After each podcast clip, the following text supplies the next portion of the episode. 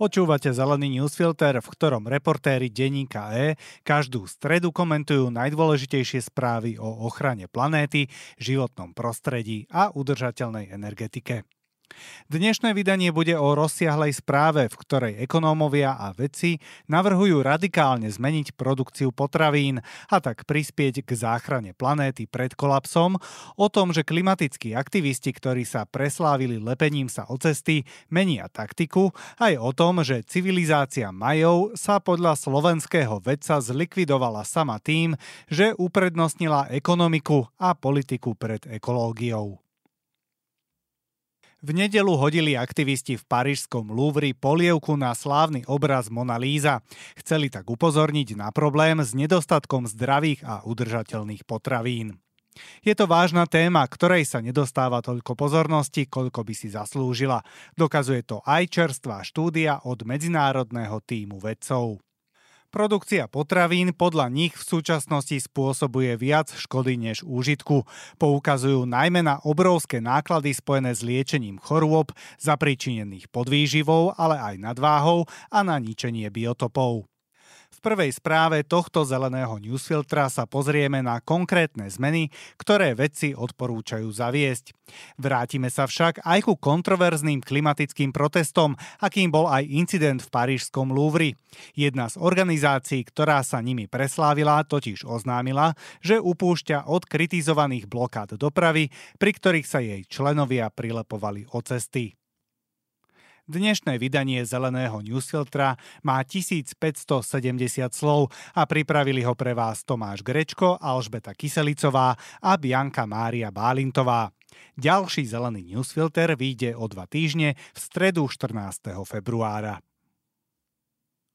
Presadiť reformu výroby potravín bude politicky náročné a nebude to lacné, no v konečnom dôsledku sa to oplatí. Hovoria veci v rozsiahlej správe o potravinárskom biznise. Pripravila ju Komisia pre ekonomiku potravinového systému, ktorá združuje popredných ekonómov a odborníkov na klimatickú zmenu, zdravotníctvo, výživu a poľnohospodárstvo. Prechod na udržateľnejší potravinový systém by podľa nich vygeneroval ročne 10 biliónov amerických dolárov navyše, zlepšil zdravie ľudí a zmiernil klimatickú krízu. Výroba potravín je zodpovedná za tretinu emisí skleníkových plynov vo svete. So zvyšujúcou sa globálnou teplotou je čoraz ťažšie výjsť z blúdneho kruhu. Oteplovanie vedie k extrémnejšiemu počasiu a to spôsobuje väčšie škody na úrode. Choroby spôsobené podvýživou alebo naopak nadváhou zaťažujú zdravotnícke systémy. Štúdia odhaduje, že ak sa nič nezmení, v roku 2050 bude podvýživou trpieť až 640 miliónov ľudí na celom svete a miera obezity stupne o 70% Produkcia potravín je aj hlavnou príčinou odlesňovania, straty biodiverzity a úbytku pitnej vody. Poľnohospodárstvo a výroba potravín tak spoločne vytvárajú skryté náklady, ktoré budú splácať budúce generácie. Čo navrhujú odborníci zmeniť? Štáty by mali namiesto veľkých agrárnych podnikov podporovať malých farmárov. Agrokoncerny podľa autorov nadužívajú hnojivá a vytvárajú rozsiahle plochy tzv. monokultúr, na ktorých sa pestuje len jedna plodina. Väčší počet malých farmárov zvyšuje rôznorodosť plodín a pomáha udržať voľne žijúce zvieratá v poľnohospodárskej krajine. Zlepšenie nemožno dosiahnuť bez zmeny stravovacích návykov. Správa však nehovorí, že jediným riešením je bezmesitá strava, dokonca uvádza, že v niektorých chudobných krajinách subsaharskej Afriky by sa mala konzumácia mesa zvýšiť. No upozorňuje na nadmernú spotrebu mesa napríklad v Brazílii a v bohatých krajinách. Viac investícií by preto malo ísť aj do projektov na vývoj alternatívnych potravín, ktoré nahrádzajú meso, napríklad produkciu mikrobiálnych bielkovín získaných fermentáciou. Extra zdanenie sladených nápojov prináša podľa vedcov pozitívne efekty, no tie sú len malé, ak sa nekombinujú s opatreniami na zvýšenie pohybovej aktivity. Môže ísť napríklad o investície do budovania a oprav chodníkov v mestách. Správa odporúča aj vyššie zdanenie ultra spracovaných potravín, ako sú napríklad zemiakové lupienky. Špeciálnu pozornosť venuje správa inováciám, ktoré zvyšujú úrodnosť bez dodatočného hnojenia.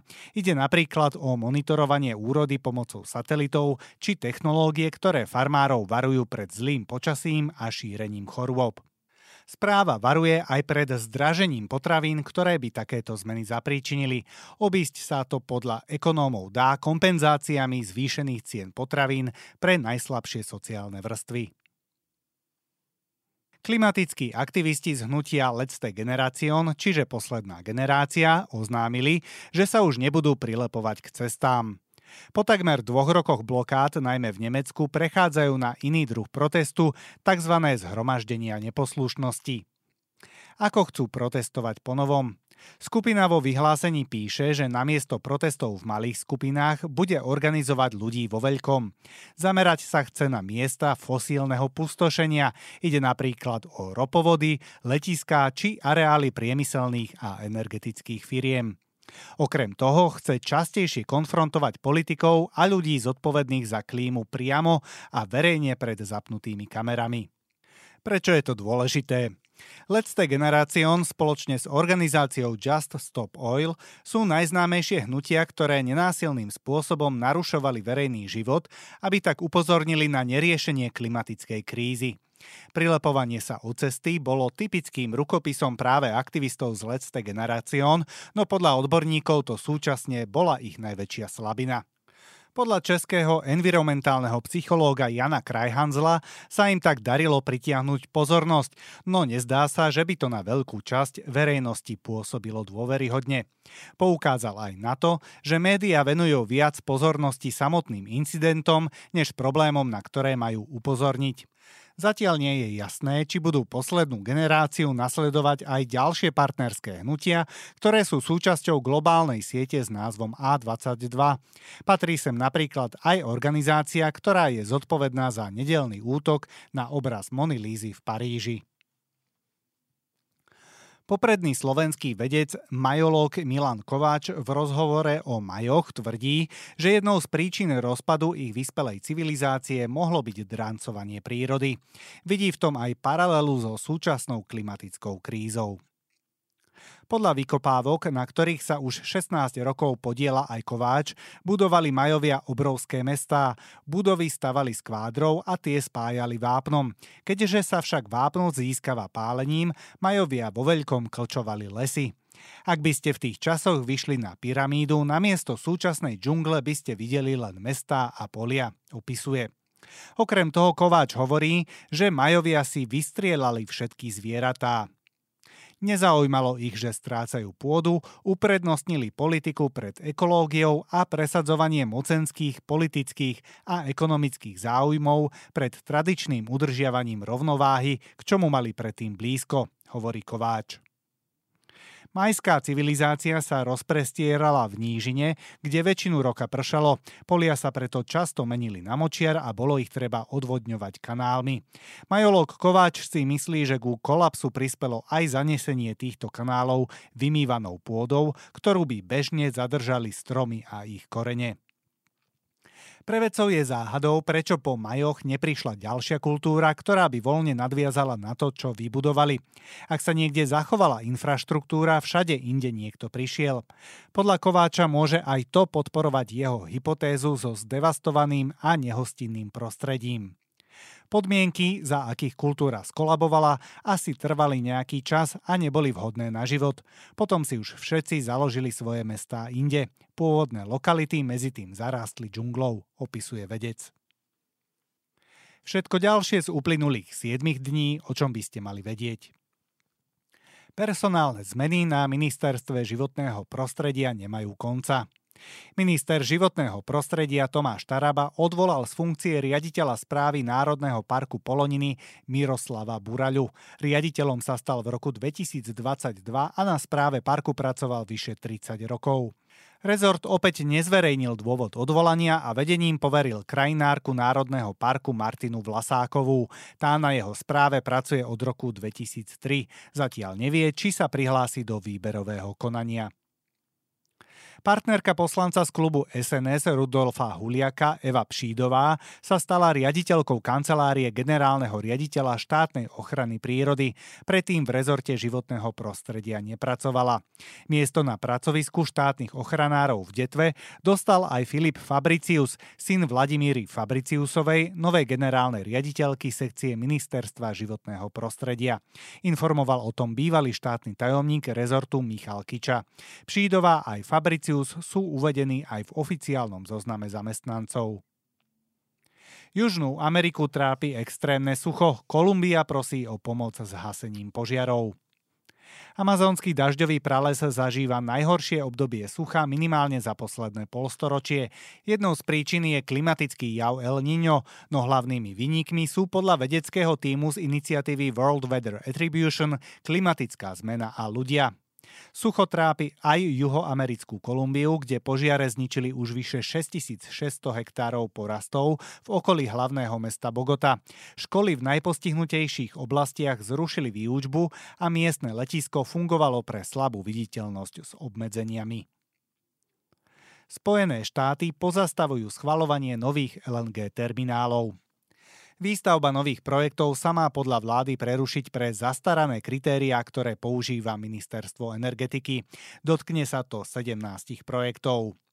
Americký prezident Joe Biden obhajuje rozhodnutie bojom proti klimatickej kríze. Metán, ktorý je hlavnou zložkou zemného plynu, je po oxide uhličitom druhou najväčšou príčinou globálneho oteplovania. Do atmosféry sa dostáva najmä pri ťažbe a preprave plynu. Zastavenie výstavby nových terminálov žiadali environmentálni aktivisti. Agentúra AP spája rozhodnutie Joea Bidena s prezidentskými voľbami.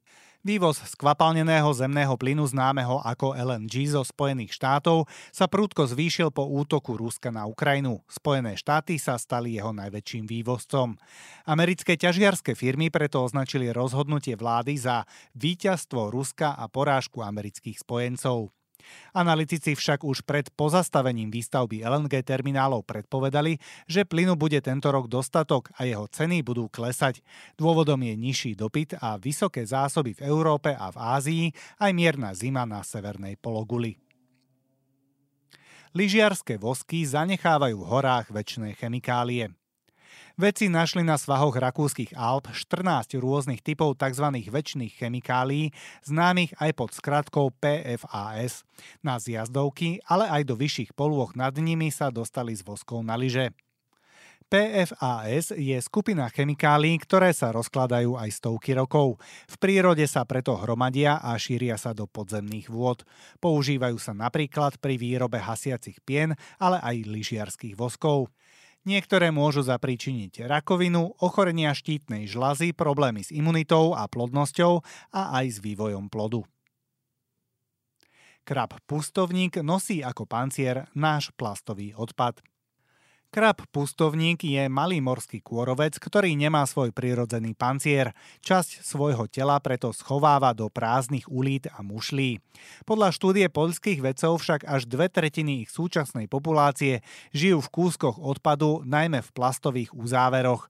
Zatiaľ nie je jasné, či sú tieto materiály pre kraby škodlivé a bude to predmetom ďalších štúdií.